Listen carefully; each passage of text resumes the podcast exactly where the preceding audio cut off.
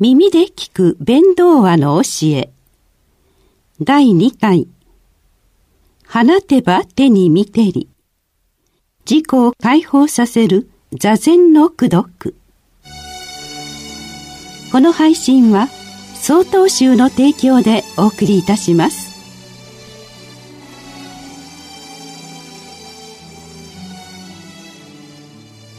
お釈迦様はこの世の中でいかにして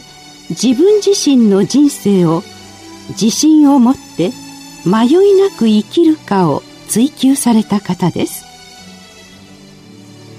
これについて道元禅師は「人人の分情に豊かに備われりといえども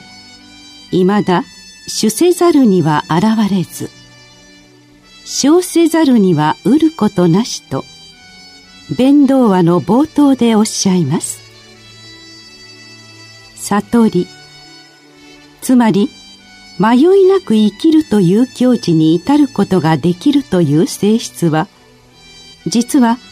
私たち一人一人にすでに豊かに備わっているというのです。とは言っても修行もしないで怠けてばかりいたら性質はあったとしても目に見える形で現れるということはありません。同じように修行をした証として形にすることができなかったら自分のものとすることもできないのです。だからこそ正しい門として怠ることなく座禅修行を実践することが大切なのだと説かれています。さて道元禅師は座禅の境地について「放てば手に見てり」という言葉で表現されています。私たちは目標や目的に向かって行動する時必死で何かをつかもうと手を伸ばしていないでしょう。しかしがむしゃらに握ろうとすればするほど掴もうとしていたものが逃げていってしまうのです。そこで一度姿勢と呼吸を整え自らの心を整え自分を縛っている執着の心を解き放つのです。そうすることで大切なことが見えてきます。まさに握りしめていた拳をそっと開いてやることで実は私たちの周りには求めようとしたものが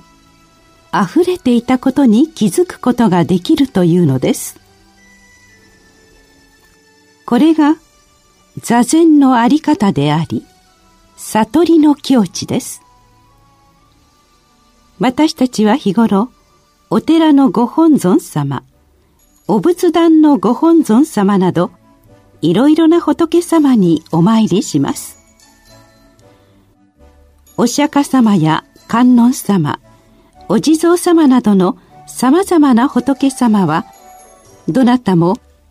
心惑うことなく生活をする悟りの境地に安住しています。それゆえに世俗的なものの見方から解放され物事の本質を誤ることなく捉えることができるのです。それのみならず生きとし生けるものもすべて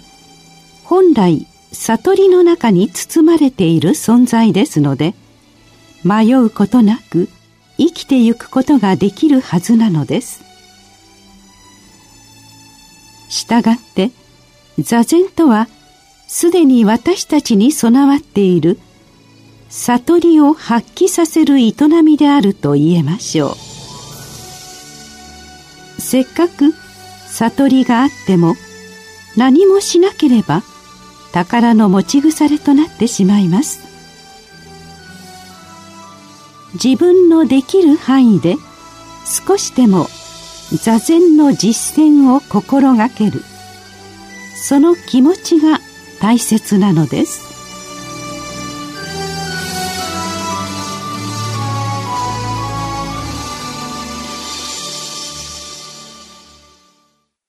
次回の配信は